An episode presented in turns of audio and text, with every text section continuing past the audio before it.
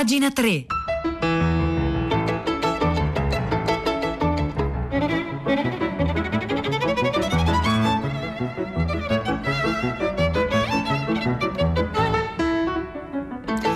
Buongiorno da Marzia Coronati, sono le 9 in punto di lunedì 17 agosto. Ben trovate e ben trovati a pagine 3, la cultura nei giornali, nel web e nelle riviste.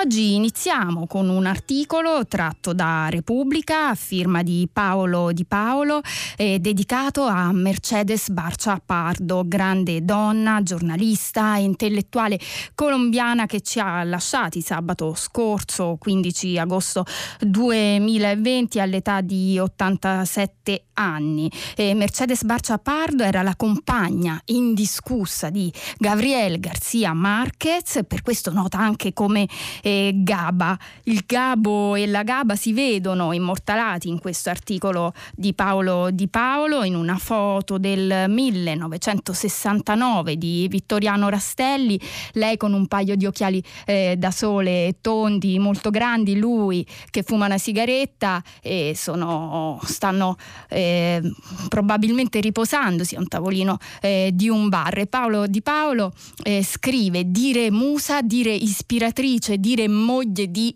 significa usare un'etichetta tutto sommato generica e sminuente, ma il fatto che molti la chiamassero affettuosamente la Gaba indica chiaramente un legame, un nodo indissolubile. Mercedes Barcia Pardo, che per oltre mezzo secolo è stata accanto a Gabriel Garcia Marquez, morta sabato a Città del Messico a 87 anni, viene evocata sui giornali latinoamericani come la compagnera incondizionale, la compagna indiscussa del grande scrittore e oltre ad attribuirle in modo non sempre granché femminista le qualità della donna, moglie, madre, capace di organizzare il lato pratico della vita del genio, c'è chi ne evoca l'irresistibile intelligenza, la presenza vivace e discreta a un tempo, ma così magnetica da intimidire perfino Fidel Castro. Si fida più di lei che di me, diceva Gabo, che di Mercedes temeva anche solo l'inarcarsi del sopracciglio, quando le dava da leggere qualcosa di suo. E cent'anni di solitudine lei lo ebbe per le mani per prima. Andò alla posta per spedire il dattilo scritto a un editore. Servivano 83 pesos, ne aveva in tasca la metà e fu costretta a mandarne solo una parte. Aneddoto fra i tanti di questa lunga storia d'amore che qualcuno ha definito il gran romanzo di Gabo, fatto di attese e di tenacia, cominciato troppo presto, poco più che ragazzini, quando Marquez fece una proposta di matrimonio giudicata prematura dal padre di Mercedes, un farmacista. Ma Gabriel Garcia Marquez racconta Paolo Di Paolo in questo articolo che trovate oggi sulle pagine culturali di Repubblica, non si dette per sconfitto, portò con sé una foto di lei nei suoi viaggi europei e non riuscendo a togliersi dalla testa questa ragazza colombiana di origine egiziana, parca, di poche parole, affascinantissima. L'avrebbe poi sposata il 21 marzo del 1958, senza più lasciarla. Da lei ha avuto due figli, Rodrigo e Gonzalo, e accanto a lei ha vissuto insuccessi e successi, gli anni faticosi e quelli del trionfo, compreso naturalmente il premio Nobel del 1982. Mercedes non si lasciava scucire troppo sul famosissimo marito, ma fu lei a ricostruire con un filo di ironia il leggendario scontro di Gabo con Mario Vargas Llosa. Storia di politica o di donne? L'unica certezza è che il colombiano fu colpito in pieno viso dal peruviano e perché restasse testimonianza dell'occhio nero si fece scattare una fotografia, diventata un feticcio per gli appassionati di letteratura. Vero è comunque che, eh, aggiungiamo noi, Mercedes Barcia ha rilasciato veramente poche interviste alla stampa, è difficile trovarne anche online, se voi oggi la cercate potete trovare una lunga intervista del 2012 che è stata tradotta sulla stampa, ma eh, veramente sono poche le interviste che rilasciò. Ma andiamo a continuare a leggere l'articolo di Paolo Di Paolo, discrezione, eleganza, dignità, così la raccontano gli amici Rossi, sottolineando la sua abilità e la sua determinazione nel costruire una vita al plurale, diventando allo stesso tempo la prima sostenitrice del marito, soprattutto quando la fiducia in se stesso era pericolante, con i suoi larghi e complici sorrisi, colei a cui ciascun paragrafo è stato letto per filo e per segno. Così non suona eccessivo convocare la pragmatica Mercedes dentro l'opera stessa del visionario Gabo. Mamma grande la chiamava Jorge Hernández su El País, richiamando gli, sti- gli istanti dell'incredibile e felice storia d'amore che ha permesso a un'opera di esistere davvero, con tutti i dettagli inconfondibili, la selva di odori che arrivavano affolate come raffiche di musica, rum canforato nella stanza di un nonno, odore di carte da gioco nuove nella stanza materna, odore di catrame e palline di naftalina, di biancherie e finestre chiuse, odore di gelsomini e odore di mandorle amare. Una donna che scrive sui muri di un sogno occhi di cane azzurro, una donna vera che scrive lettere d'amore finge, fingendo di prendere appunti durante le lezioni e mette nelle buste foglie disseccate nei dizionari, ali di farfalla, piume di uccelli magici.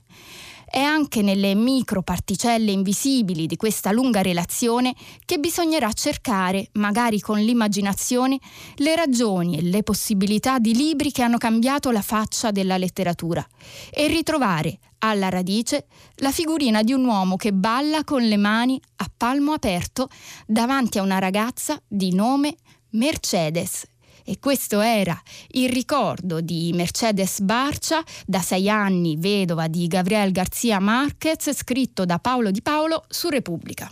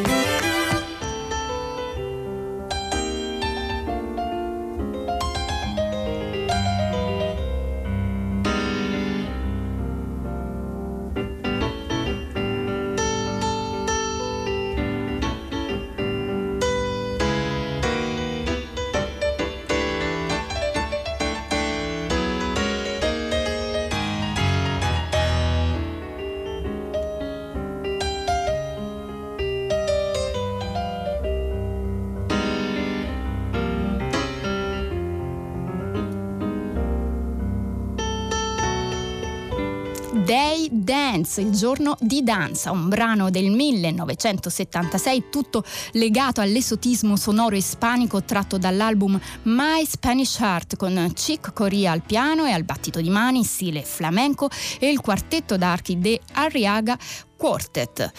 Forse avrete ascoltato a prima pagina la lettura delle prime pagine dei giornali, la notizia che campeggia ovviamente su tutte le prime pagine della chiusura delle discoteche e se come giustamente notava anche Alessandro Campi ai microfoni di prima pagina, la misura era praticamente scontata in caso di un nuovo aumento dei contagi, anzi per Campi non sarebbero mai dovute essere riaperte le discoteche perché il distanziamento sulle piste da ballo insomma non è facile da mantenere, meno facile è capire perché molte biblioteche statali e comunali non abbiano riaperto o se lo hanno fatto hanno riaperto con regole e misure molto restrittive. Ne scrive ad esempio Stefano Miliani sul sito globalist.it che ha una parte dedicata proprio agli articoli eh, culturali in un articolo dal titolo Paradossi italiani in biblioteca libri in quarantena in libreria no. Eh, Stefano Miliani inizia così suo, la, le sue riflessioni un classico paradosso italiano in libreria. I libri si possono ragionevolmente sfogliare poi rimettere al loro posto e quelle pagine di carta non finiscono in quarantena lontano dai potenziali lettori clienti. Alla Biblioteca Nazionale Centrale di Firenze, l'istituto per il quale accorsero tanti angeli del fango dopo l'alluvione del 1966, come nelle altre biblioteche statali, le misure di sicurezza anti-Covid ministeriali hanno imposto una quarantena non solo ai volumi prestati e restituiti, il che si può anche comprendere, ma anche ai volumi nei cosiddetti scaffali aperti, disponibili a venir consultati dai lettori. Se qualcuno li toccava, finivano in quarantena. Per i frequentatori della biblioteca era un grosso limite. E Stefano Migliani è andato a intervistare diversi esperti in materia, ha intervistato ad esempio Arnaldo Bruni, professore di letteratura italiana all'Università di Firenze, appunto. E Bruni dice le biblioteche sono universi meravigliosi e devono riuscire a trainare l'interesse del lettore, per esempio inviando una newsletter agli iscritti. Per lo studioso che ha studiato Petrarca come Pirandello, l'Ariosto come Foscolo. L'emergenza Covid in città d'arte in crisi per assenza di turisti apre un'altra possibilità. Se si uniscono in una rete unica anche biblioteche come la Marucelliana, la Riccardiana, la Laurenziana o quella della Crusca, si può attirare molto di più un turismo forte di, di studiosi ed esperti. Altrimenti restiamo al turista che sta qua per un giorno con il pezzetto di pizza e la bottiglietta d'acqua e poi se ne va via come concepire libri che in biblioteca sono veicoli di pandemia mentre non lo sono nelle librerie. Nessuno lo ha dimostrato. Se lo domanda questo invece Adriano Prosperi, un altro intervistato in questo articolo che vi ricordo si può trovare su globalist.it o anche tra pochissimo linkato al nostro sito pagina 3.rai.it. Adriano Prosperi, storico, professore emerito della Normale di Pisa che dietro una concezione simile sospetta un'antica e pericolosa diffidenza verso il libro. Quanto alle conseguenze del virus, può essere un'occasione per ripensare alle carenze italiane. Abbiamo visto quanto siano vitali le carenze nella sanità pubblica. Potremo affrontarle anche per le nostre istituzioni di memoria e storia. L'articolo è molto più lungo, molto eh, più dettagliato, ci può raccontare come le biblioteche in realtà potrebbero fare di questa crisi, come si è detto con una frase un po' fatta, un'opportunità, comunque cambiare. Se volete scriverci delle biblioteche locali, locali eh, vicino alla vostra casa, se sono chiuse, se sono aperte, lo potete fare scrivendoci al 335 5634 296. Noi adesso però abbiamo al collegamento Pietro del Soldà che ci anticiperà il tema di tutta la città ne parla in onda dalle 10. Buongiorno Pietro. Eccoci Marzia, buongiorno, buongiorno a tutti gli ascoltatori. Allora, questa mattina si è fatto chiaramente un gran parlare a prima pagina della chiusura delle discoteche, ma è arrivata anche una telefonata che tocca sempre la condizione giovanile in Italia, ma non riguarda il divertimento, bensì il mantenimento. E noi vogliamo partire proprio da lì. Ce l'ha segnalato Francesco da Roma questo tema, la Corte di Cassazione che si è pronunciata in merito a una storia di una giovane che insomma voleva continuare, così anche la madre, a mantenersi con eh, l'appartamento e i soldi del padre e la sentenza dice che questa persona che ha già un lavoro precario certo deve mettersi in, a, a, lavorare diventando autonomo e non sono soltanto i genitori, dice la sentenza, che si devono adattare a qualsiasi lavoro. Anche i giovani devono, dice ancora esplicitamente eh, l'organo della magistratura, ridurre le proprie ambizioni adolescenziali, insomma darsi da fare. Una cosa molto interessante in un paese come il nostro che ha circa il doppio rispetto alla media europea di under 34 che ancora vivono con i genitori. Il problema non è solo quello vecchio dei bamboccioni, è un mercato del lavoro che non funziona, certo, però ci sembra interessante approfondirlo e ovviamente sullo sfondo c'è anche la polemica di questi giorni, il divertirsi di questi stessi giovani, la voglia di andare in discoteca e il fatto che non si possa più, le polemiche che stanno esplodendo in queste ore. Grazie Dalle Pietro 10, del Soldato. Grazie Marzia. Ne avete parlato anche giovedì e venerdì scorso di questi temi. E scriveteci al 335 56 34 296 e ora la musica di Cicoria.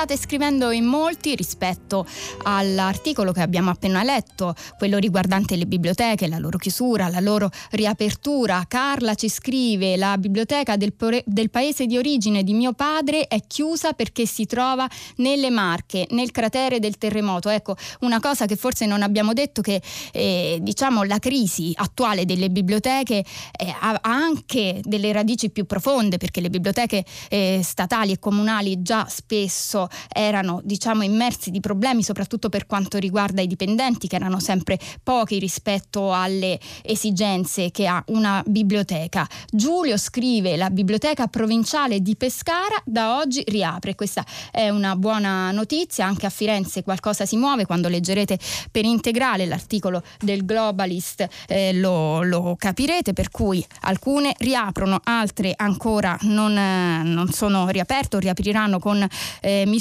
molto restrittive. Noi continuiamo a leggere, eh, a fare segnalazioni dalle pagine culturali di oggi. La lettura del Corriere della Sera è uscita stamattina in via eccezionale, di solito invece esce eh, di sabato. La trovate in edicola da oggi per tutta la settimana e dedica una sezione speciale agli animali. Eh, c'è un lungo articolo sullo squalo in occasione dei 45 anni del celebre film di Spielberg, poi c'è la balena di Moby Dick, poi la grande piovra di 20.000 leghe sotto i, mari, sotto i mari. Il romanzo di Jules Verne pubblicato esattamente un secolo e mezzo fa. Ne scrive eh, Emanuele Trevi appunto sulle pagine della lettura del Corriere della Sera. Emanuele Trevi inizia così: La grande piovra o calamaro gigante o kraken arriva tardi in 20.000 leghe sotto i mari, per l'esattezza al capitolo 18 della seconda parte, quando già il professor Aronnax e i suoi due compagni, l'arguto domestico Conseil e il fiero ramponiere canadese Ned Land, di leghe ne hanno percorse quasi 17.000. Non pensano ad altro che ad abbandonare quel pazzo alla sua guerra contro l'umanità, impossessandosi di una scialuppa. Ma il Nautilus ha preso la rotta del Mar delle Antille, lontano da qualunque costa dove trovare riparo. Eppure stanno tutti e tre la maggior parte del tempo, in mancanza di altre occupazioni, come ipnotizzati, a fissare il paesaggio sottomarino dalla grande vetrata panoramica del salone, una delle più belle invenzioni nello scrigno elettrico di meraviglie che è il Nautilus. Come si sa, Verne è un maestro del dosaggio delle scene madri, fa esplodere i pericoli, i colpi di scena, i conflitti all'ultimo sangue al momento giusto ed è capace di non far durare mai la concitazione oltre i limiti stabiliti, perché non c'è nulla di più noioso di un'emozione violenta reiterata oltre un ragionevole tempo. Nel 1869, anche se la maggior parte dei viaggi straordinari ancora da scrivere, il suo talento è perfettamente maturo e sa bene che una carta come quella dei tremendi cefalopo- cefalopodi giganti, scusate, va giocata al momento giusto. Così, mentre il professor Aronnax, che non rinuncia mai a impartire una lezioncina a chi gli capita sotto tiro, sta spiegando ai suoi compagni l'etimologia di cefalopode, i mostri mostri irrompono nel racconto. Fino a questo punto, abbastanza avanzato del romanzo di 150 anni fa, ricorda Emanuele Trevi, i lettori avevano nutrito una sola certezza. Il Nautilus poteva pure cacciarsi in guai tremendi, ma era una fortezza inespugnabile di metallo, bullonata alla perfezione. In un bellissimo articolo sul capolavoro di Verne, Roland Barthes scrisse che il senso di sicurezza, emanato dal sommergibile dotato di vetrata panoramica, era la manifestazione fantastica di un desiderio infantile molto comune, il bambino che guarda il mondo dopo essersi riparato in un rifugio dove si sente al sicuro, per esempio sotto un tavolo o dietro una tenda. Giustissimo, ma Verne era un artista troppo grande per non sapere che a un certo punto le idee poetiche più efficaci vanno smentite e messe a dura prova, perché è proprio questo che accade. Alla fine una di quelle terribili piovere riesce a infilarsi nel Nautilus, un lunghissimo, orrendo tentacolo e addirittura poi a ghermire uno dei marinai. Io non vado avanti perché già io immagino che ci potrebbe essere qualcuno all'ascolto, magari molto giovane, che ancora non ha letto 20.000 leghe sotto i mari. Vi abbiamo già dato un piccolo, come si dice, spoiling di quello che succede all'interno del libro. Non vado avanti perché Emanuele Trevi, lo, lo, lo, dico, arriva fino alla fine del libro, però potete trovare questo interessante articolo sulla lettura del Corriere della Sera che è in edicola da oggi.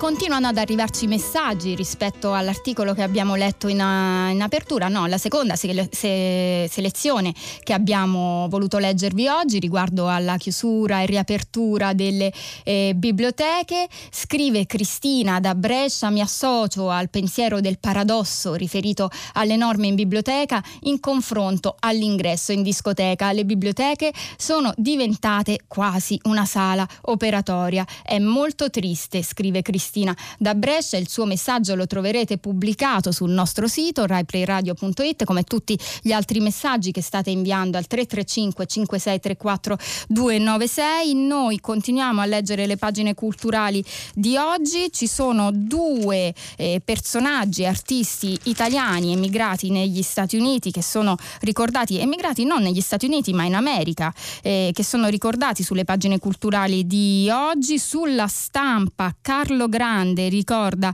eh, Tony Villar, nome d'arte di Antonio Ragusa, nato 82, 82 anni fa in provincia eh, di Cosenza, noto per la sua canzone Quando calienta il sol, ha avuto una storia eh, molto complessa e arzigogolata che è stata raccontata in un, in un documentario del regista Giuseppe eh, Gagliardi, un documentario del 2006 e poi, e poi Jim Fante, padre di John Fante, lo scrittore, ricorda il padre in un articolo che è stato pubblicato sulle pagine di Robinson, eh, lo fa perché come ogni anno dal 21 al 23 agosto a Torricella Peligna eh, ci sarà in Abruzzo, paese natale del padre dello scrittore, ci sarà un festival dedicato appunto a John, a John Fante e Jim Fante eh, ricorda il papà in questo lungo articolo di cui vado a leggervi solo un piccolo estratto. Papà era alto solo 1,57 m, ma non l'avreste mai detto. Aveva una straordinaria presenza. Crescendo divenne chiaro a tutti che non era solo atletico, ma anche molto competitivo. E anche a casa le cose non erano molto facili per lui, per di più lui era il figlio maggiore, suo padre non c'era quasi mai, mentre invece papà era sempre presente per sua mamma, i suoi due fratelli e sua sorella. Raccontava del suo sogno di scrivere grandi romanzi, li spronava a restare positivi, a continuare a lottare. E continua a raccontare Ginfante la biografia eh, del padre. Papà non voleva la pietà di nessuno, mai. Era orgoglioso di ciò che era, orgoglioso delle sue origini, orgoglioso di ciò che aveva scritto. Sapeva che valeva, anche quando nessuno conosceva il suo lavoro. Aveva la tranquilla certezza che un giorno tutto sarebbe stato scoperto, quel grande scrittore di nome John Fante, e aveva ragione. Nei suoi ultimi mesi al Motion Picture Hospital era sereno, ascoltava la radio e fumava le sue sigarette. Mi raccontava ispirato la sua vita e sorrideva pensieroso quando parlava delle cose che gli piacevano, ma dopo un po' esclamava: Jimmy, non c'è bisogno che tu stia qui, esci e vai a divertirti. Io sto bene qui. Insomma, questo è un dolce ricordo di Jim Fante dedicato al padre John Fante perché tra pochi giorni a Torricella Peligna, che è il paese natale del padre eh, di John Fante, del padre di John Fante appunto, eh, c'è un festival come ogni anno dedicato allo scrittore.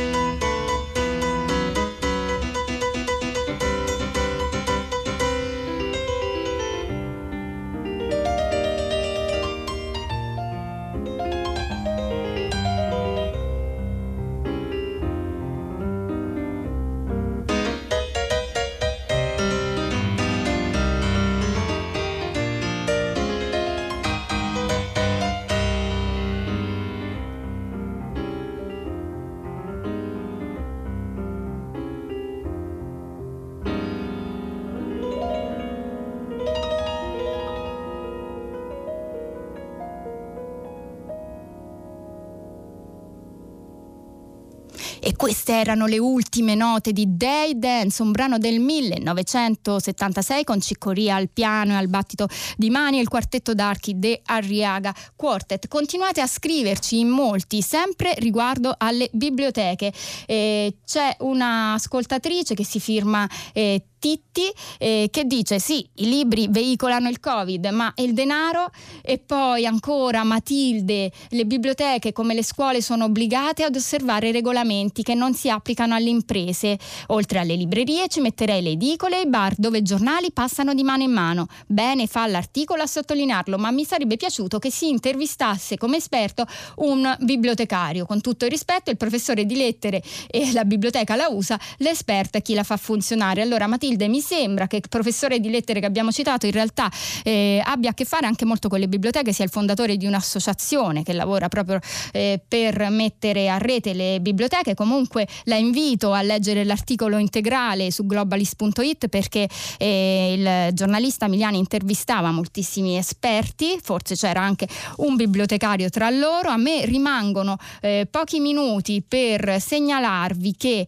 eh, due anni fa, esattamente due anni anni fa moriva Claudio Lolli, cantautore, poeta, scrittore e professore. Noi lo andremo a ricordare alle 14 all'interno del programma Wikiradio.